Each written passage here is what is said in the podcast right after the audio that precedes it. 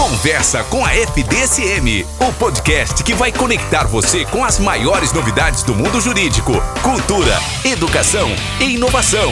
Se liga no melhor direito. Olá, minha gente. Bom dia, boa tarde ou boa noite, dependendo da hora que você estiver ouvindo aí o nosso podcast.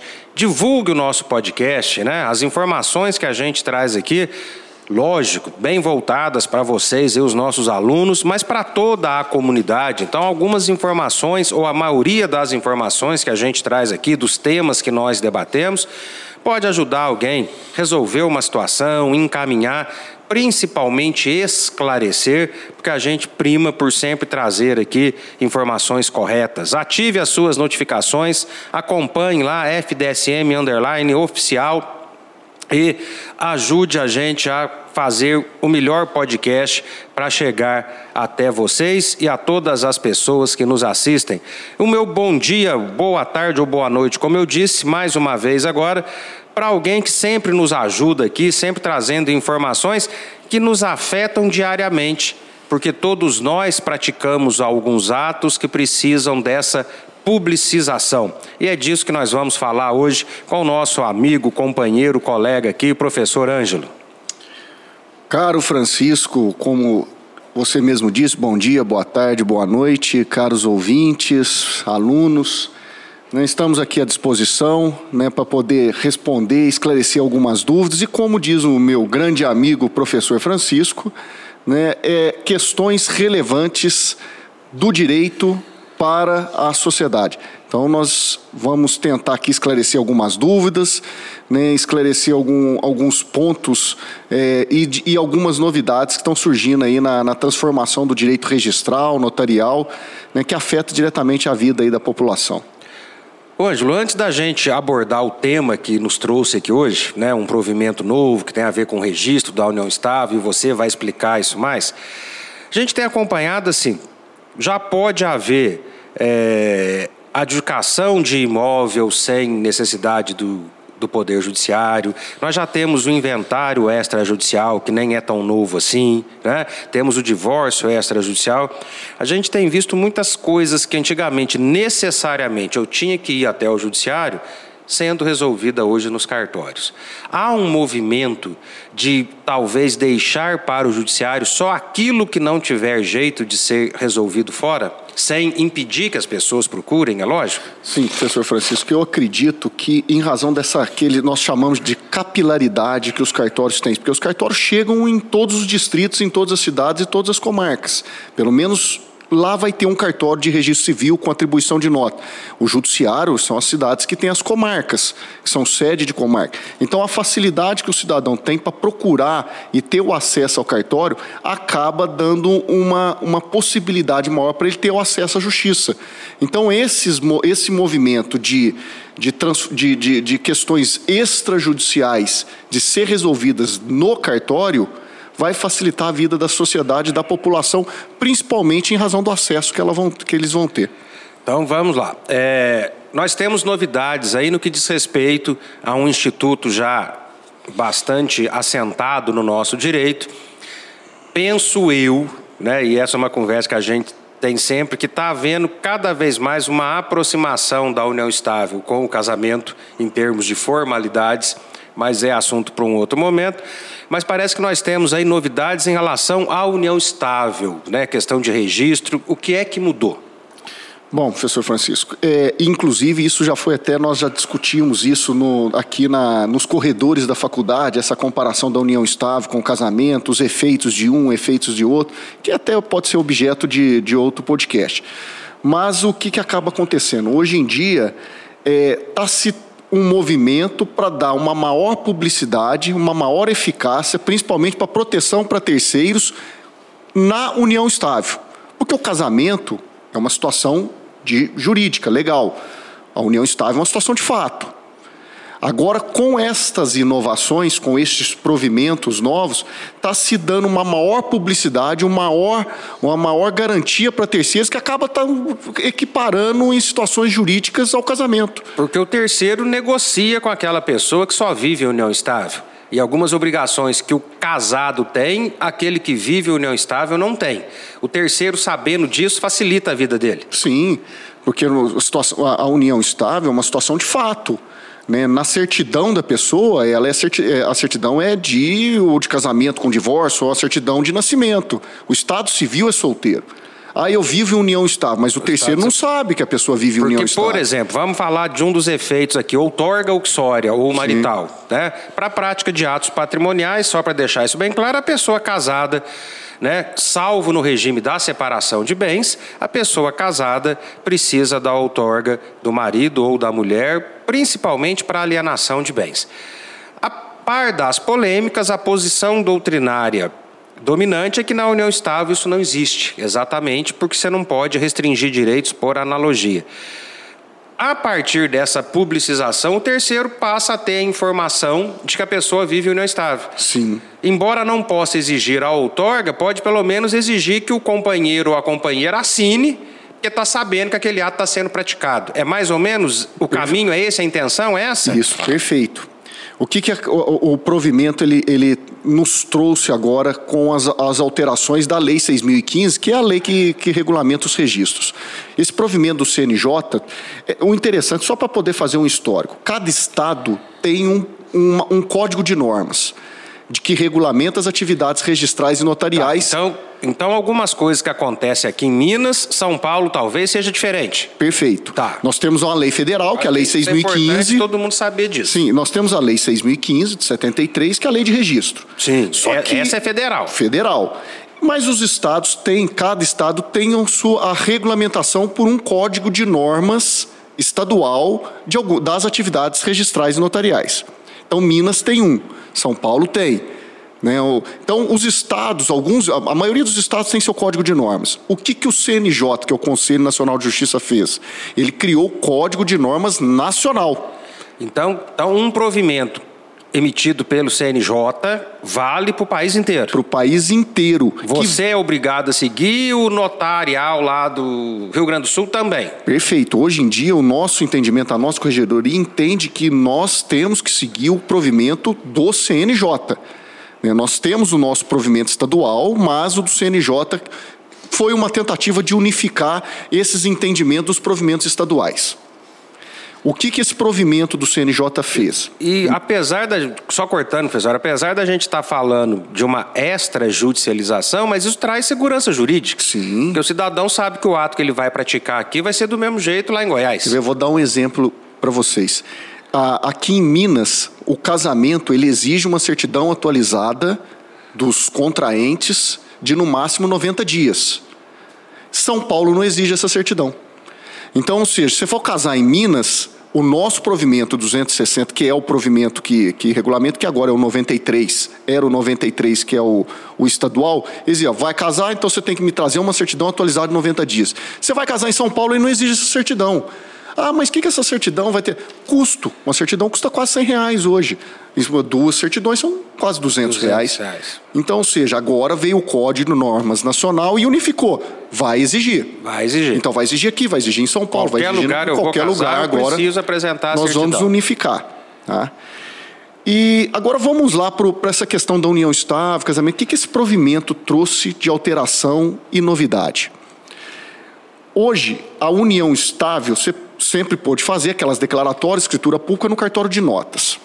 Tá, então, só para o pessoal entender. Fazia ali um contrato, ia no cartório, fazia lá com as normas e tal. Eu tinha um documento público dizendo que eu vivia em união estável. Perfeito. É isso? Uma escritura? Isso, perfeito. Como até, se fosse uma até escritura. No, até no começo você disse que está acabando querendo formalizar isso. uma situação de fato. Tá, tá. mas é, nós tínhamos a possibilidade de fazer essas escrituras, colocar a data na escritura do início de convivência de união estável, regulamentar inclusive a questão patrimonial e a convivência dos, dos companheiros ali. Mas lá no cartório de notas. Tá, só, só uma pergunta. Lá no cartório de notas ainda, é possível fazer essa declaratória sem data? Sim. É possível. Se, se, se, as pessoas quiserem, é possível sim, fazer isso. Sim, porque é uma declaração das partes. Então, o cartório de notas ele só vai transcrever a declaração das partes, que é a declaratória de união estável. O que, que agora a inovação fez? A possibilidade de se fazer um termo declaratório de união estável, mas direto no cartório de registro civil. Por quê? Porque o cartório de notas, ele não altera a capacidade nem a personalidade da pessoa. Isso vai para o registro civil que é o cartório que vai lidar tá. com a questão de personalidade. Então vamos lá, só para o pessoal entender. Eu não preciso ir em dois cartórios. Não. Se eu quiser nesse procedimento novo, eu vou direto no registro civil. O registro civil. É o cartório dos casamentos, nascimento, Isso, morte. emancipação, interdição, enfim. Você vai direto lá e faz um termo declaratório de união estável. Fazendo esse termo declaratório de união estável e, e as partes querendo, eles declaram a data que a, da união estável naquele momento daquele termo e registrando aquele termo, aquele registro marca uma data, inclusive para publicidade para terceiros. Porque quando ele faz no registro civil e registra no registro civil, o registro civil comunica os cartórios de nascimento ou de casamento com divórcio das pessoas que estão vivendo em união estável. E vai sair agora então vamos pôr, eu nasci em Pouso Alegre e fiz um termo declaratório de união estável em extrema. O cartório de extrema vai comunicar ao cartório de Pouso Alegre que foi feito uma união estável lá. E na certidão de nascimento da pessoa aqui em Pouso Alegre vai sair a anotação. Então, quando um terceiro pedir, ah, eu quero a certidão daquela pessoa, vai sair anotado tá, então, a união estável. O sujeito solteiro que vive união estável, se ele fizer esse procedimento que você acabou de falar, na certidão de nascimento dele vai aparecer que ele vive união estável, é isso? Perfeito. Lá embaixo. Lá embaixo. Aquelas averbações que a gente... Lá embaixo. De quando é essa mudança, professor? Agora de 2023. Porque primeiro nós tínhamos um provimento que era o 37, que era do CNJ, que foi revogado e agora veio o provimento nacional, também do CNJ, que é o 149. Esse 149, que alterou inclusive a lei federal de 2015, deu essa possibilidade tudo este ano. Tudo este ano. Inclusive com eficácia para terceiros. E agora o mais interessante: ele criou no registro civil esse termo declaratório e criou um procedimento que chama-se certificação eletrônica da união estável. O que, que essa certificação eletrônica faz? Você pode ir no cartório de notas ou direto no cartório de registro civil e fazer o termo declaratório ou a escritura lá no cartório de notas de união estável. Tá, deixa eu só perguntar uma coisa. Se eu quiser só ir lá no cartório de notas e fazer uma declaratória, eu posso continuar fazendo assim? Pode, Não sou sim. obrigado a usar esse procedimento de ir no cartório de registro não, civil? Ah, tá. Não precisa. Só que quando você declara a data lá no cartório de notas, aquela data não tem validade. Certo. Ela não tem. Você vai ter validade a situação entre as partes, entre os conviventes, você tem validade, porque é uma declaração e praticamente um contrato feito entre as partes. Mas aquela data para terceiros não tem validade. Ela só passa a ter validade quando você registra no cartório de registro civil. Então você faz lá no Notas, não tem problema, você pode fazer lá no Notas, mas você tem que levar e registrar no cartório de registro civil. Quando você registra no cartório de registro civil aquela escritura do Notas, a partir da data daquele registro, é reconhecido perante terceiros, inclusive para eficácia perante terceiros. A partir da data do registro. Do registro. Tá. Do registro. Gente, data em direito é muito importante. Importantíssimo. Quem está nos ouvindo, é... tem coisa que é dali para frente, tem coisa que retroage. Então, ó, se eu tenho já vive união estável, eu tenho lá essa declaratória, eu fiz isso e fiquei sabendo dessa informação, eu quero registrar. Aí eu vou lá no registro civil só para registrar. Vai valer essa data, dali para frente. Perfeito. Pra, contra terceiros. Sim, não. Contra vou... não. A publicidade para ter efeito contra ter a, em relação e, a terceiros. Só para poder até facilitar o entendimento. Vamos imaginar que as pessoas vivem união estável e compram o um imóvel junto, mas põem no nome de um só. Aí lá no registro de imóvel está no nome de um dos conviventes ou do marido ou da esposa, do marido ou esposa, não, de qualquer um dos conviventes. Aí, passado algum tempo, eles dissolvem aquela união estável e a pessoa que está, que não está no cartório de registro de imóvel como proprietária daquele imóvel, quer reivindicar aquilo. Ela tem que entrar na justiça, provar a união estável, provar que, que contribuiu para poder fazer a divisão daquele imóvel. Agora, se ela registrou a união estável, a união estável e comprou o imóvel, mesmo que esteja no nome de um dos conviventes. Depois desse registro. Já está com eficácia, ela simplesmente vai pedir a, a, a divisão daquele bem. Tá. Agora vamos lá numa outra situação.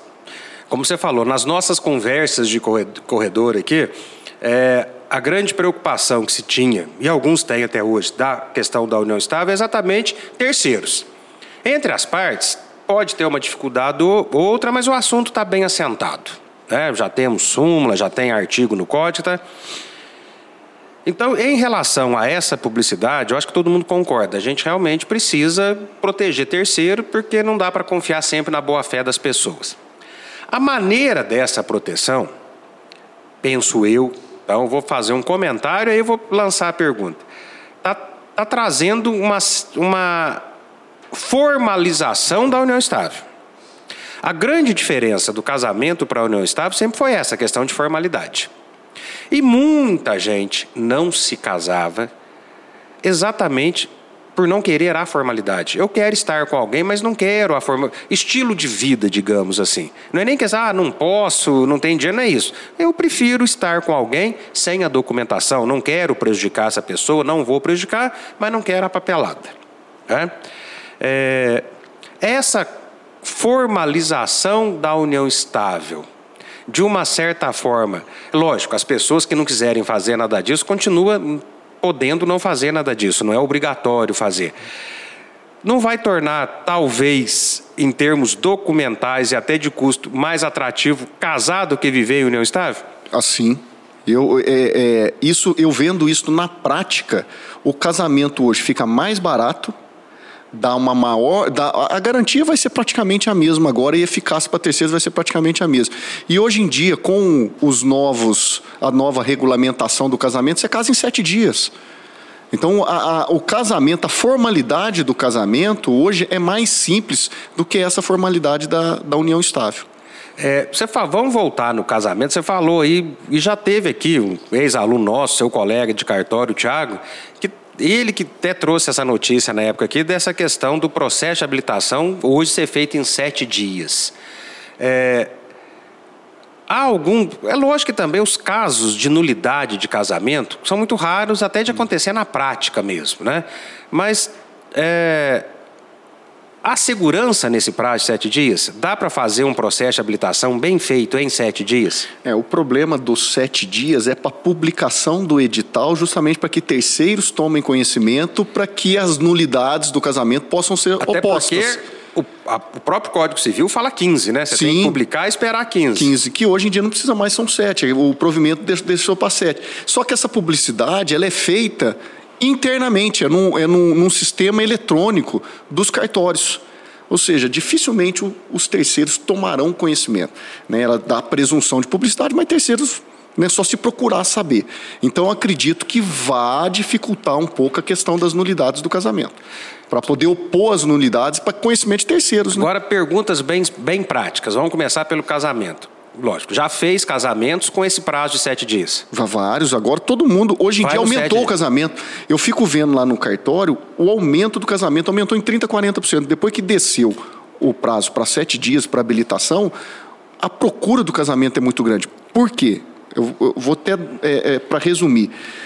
O INSS ele não reconhece a união estável, ao menos que você faça prova dessa, desse reconhecimento. E a prova para o INSS ela tem que ser judicial. E ela tra ele traz uma série de documentos que exigidos. Eu tenho que ter uma declaração judicial. Não adianta Ju eu chegar lá, levar Dif testemunha. Dificilmente ele vai reconhecer. Ou ele vai fazer um procedimento administrativo ou ele vai pedir judicial. Então, em razão disso, o pessoal procura muito já, ah, vou converter em casamento, ou eu vou casar. Por quê? Porque aí já é uma situação de direito, ele não vai ter problema lá na frente. Questão de imóveis. Durante a convivência, eu adquiri imóvel, não adquiri imóvel, como eu vou ter que dividir, não vou ter que dividir, como é que eu vou, vai funcionar isso? Ah, o imóvel está no nome de um só, não está no nome do outro, aí o, o meu, meu convivente faleceu, então eu tenho que entrar com a dissolução, com a partilha. Então eu tenho que dividir. O casamento tem isso, você vai lá e já faz direto. Mas se for união estável, você tem que reconhecer ela primeiro. Tá? Esse é o grande problema da união estável, que acabou levando mais pessoas a fazer o casamento, aumentou o número de casamentos. Tá? É, vamos falar assim em termos práticos. Né? O casamento tem um processo de habilitação, tem a celebração, a união estável ainda, né, as partes vão lá e resolvem. Mas dá para dizer que está mais fácil casar do que viver em união estável hoje? Tá. união estável hoje? Sem dúvida, está muito mais fácil casar do que viver em união estável. Até para a questão do procedimento. Tá? Até por questão do o procedimento. procedimento de casar está mais fácil? Muito que... mais fácil. Aí eu vou dar um exemplo. Eu tenho um procedimento, vou dar um caso prático aqui que ele vai ilustrar bem essa situação. É, um casal me procurou no cartório para fazer o termo declaratório de união estável que vivem juntos desde 1975. Adquiriram uma série de imóveis durante todo esse período, só que todos no nome de um dos conviventes. E aí, e aí tem um detalhe muito importante. Gente, olha como a questão temporal no direito é importante. Importantíssimo. 1975, nós não tínhamos nem divórcio no país. Né? Provavelmente viviam em união estável porque um dos dois devia ser divorciado, não podia, devia ser separado, Separado. não podia casar. Aí, ó, tá vendo? Que era o desquite. Que era o desquite. É, é. Então, ó, veja como é que. Nós tivemos uma época nesse país que as pessoas viviam em união estável porque não podiam se casar.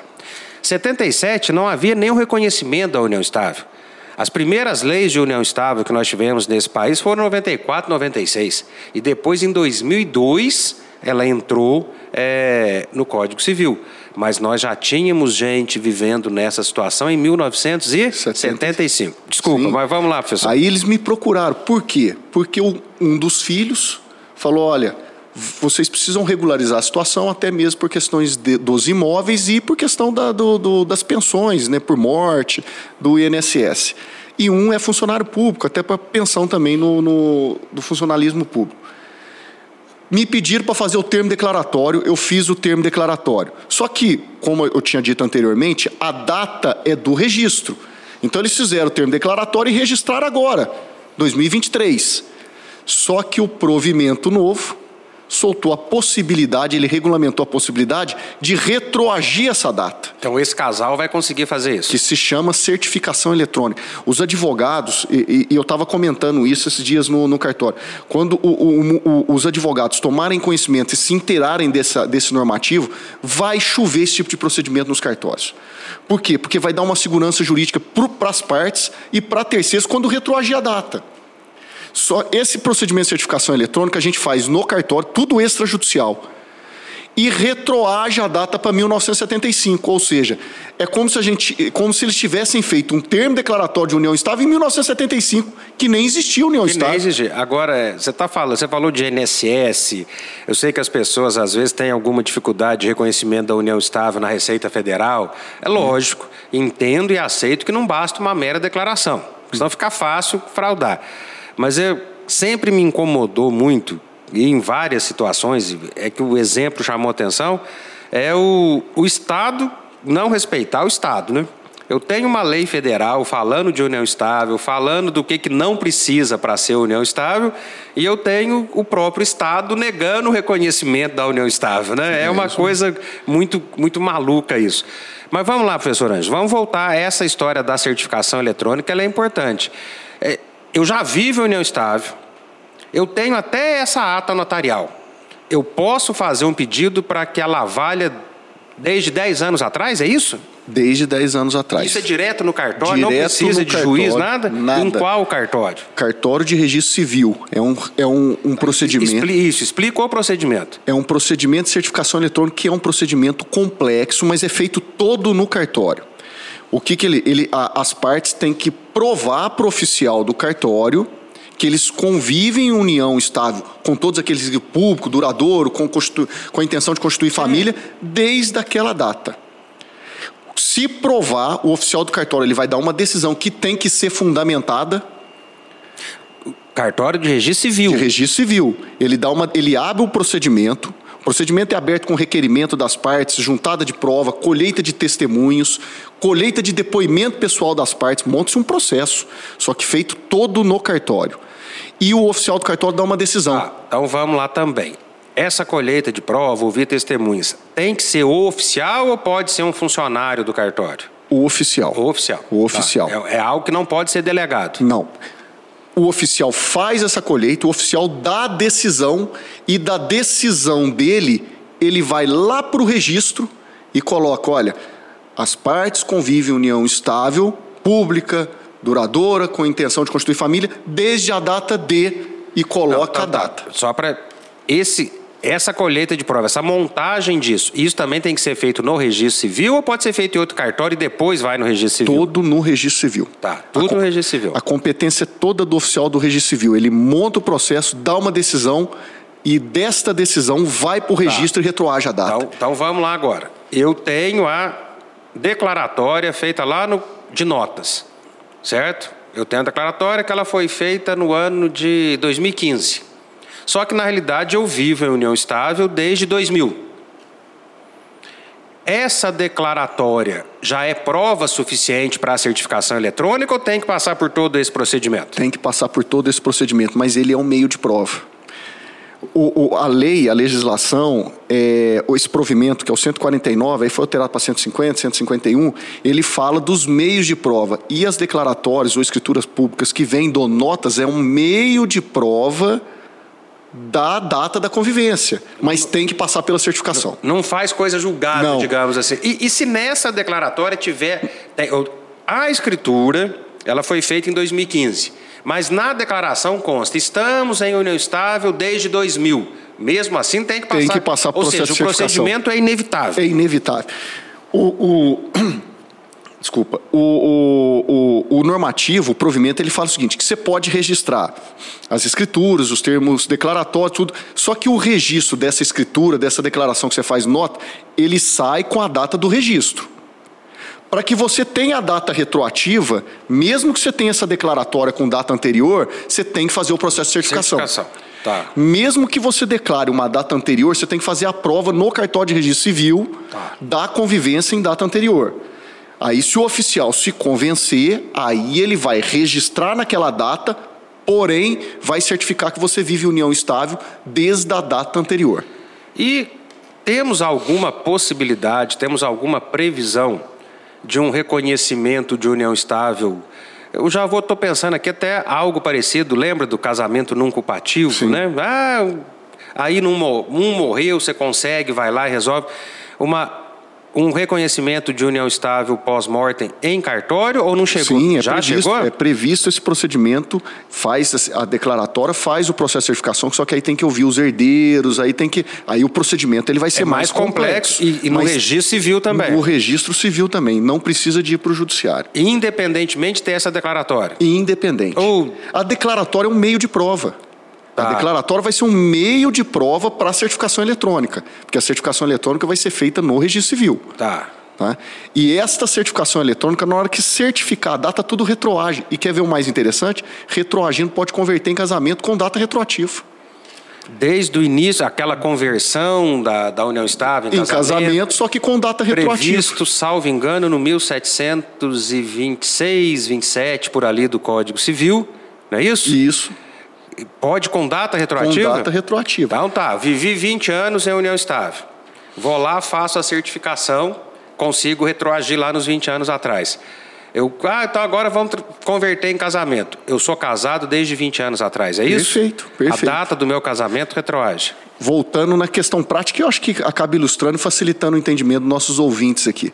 Eu tô com um caso desse. A pessoa vive união estável desde 1995. 95 e agora ela quer regulamentar, só que ela quer casar.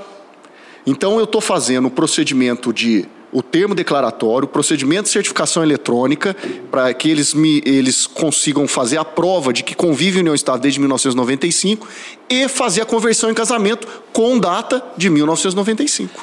Eu vou falar uma coisa, professor Ângela. É, apesar de eu ser um enquanto estudo, estudioso do direito, né, alguém que defende muito a união estável pela questão da liberdade das pessoas escolher o modo de vida, mas eu vou dizer assim, como o beach tênis venceu, o casamento também venceu. Ele está vencendo aos poucos. Né? Realmente está tá sendo mais fácil e talvez mais seguro realmente casar do que a questão da, da união estável. É, aquele, aquele caso que você citou, do que você está lá pessoal de 1975 que o filho orientou. Então, se por exemplo, pegando esse caso para dar um exemplo, e se no meio do caminho começou o processo de certificação, um dos dois falece, começa de novo ou aproveita esse? É, aí, aí tem que as provas iniciadas, se foi colhidas na presença do oficial e foi assinada, vai aproveitar. Vai aproveitar. Mas aí de qualquer maneira, ó, você falou que se morreu tem que ouvir herdeiro. Tem que ouvir os herdeiros. Fiz tudo que tinha que fazer. Aqui estava faltando. vem o falecimento. Vai eu vou acrescentar o oitivo dos herdeiros aqui. Seria mais vai, ou menos sim, isso? Vai ter, que, vai ter que acrescentar até mesmo, porque quando você encerra o procedimento, tem que fazer o termo no cartório e o termo tem que vir assinado. Aí, o, com o falecimento, os herdeiros vão ter que entrar. Vão assinar no lugar Sim. dele. Então, Sim. gente, isso é importante. Ó. Então, a gente já consegue o reconhecimento de uma união estável pós-mortem sem ir ao judiciário. Sim. Isso nos remete ao começo do nosso podcast. É, tá talvez isso facilite a vida das pessoas. Sim, Por sim. mais que a ida ao judiciário seja inafastável, uma garantia que a gente tem, ninguém pode ser proibido de chegar ao, ao judiciário, né? é, facilita a vida das pessoas resolver algumas coisas sem a necessidade de ir ao judiciário. Sim, sim. É, nós temos previsão de tudo isso que nós falamos aqui, nós temos previsão de gratuidade para as pessoas hipossuficientes? Neste caso, da, do reconhecimento da União Estado, do termo declaratório, desse processo de certificação para a data, ainda não tem essa previsão. O, o, o, o Tribunal de Justiça, a Corregedoria de Minas, estou falando Minas, Minas não trouxe a possibilidade de gratuidade para então, esse hoje, procedimento. Vamos pensar numa questão financeira mesmo. Quem não tiver condições de bancar um procedimento desse, aí tem a questão que tem que ir para o judiciário. judiciário. Aí tá. vai ter que ir para o judiciário. Que aí obtém lá. Só que no judiciário, capaz que a gente não tenha essa retroação, né? Eu acho que por sentença judicial é capaz que o juiz ele pode. Até por uma analogia, né? Ele pode determinar. Quem pode o mais, pode o menos. Pode. Se o cartorário está podendo retroagir, o juiz também, o judiciário poderia, né? Poder o raciocínio a ser usado é esse. Sim. Professor Ângelo, alguma consideração final? O que, que o senhor tem a falar? Se o senhor acha esse tipo de modificação algo positivo, isso não acrescenta nada na vida das pessoas? Professor Francisco, é, em questões práticas, eu acredito que esses procedimentos, principalmente a possibilidade da certificação eletrônica e de retroagir a data, é um, um, um uma situação que vai facilitar a vida de todo mundo. Eu, e vai dar uma segurança maior para a pessoa, vai dar uma segurança maior para o futuro daqueles conviventes e para terceiros que contratarem com aqueles conviventes.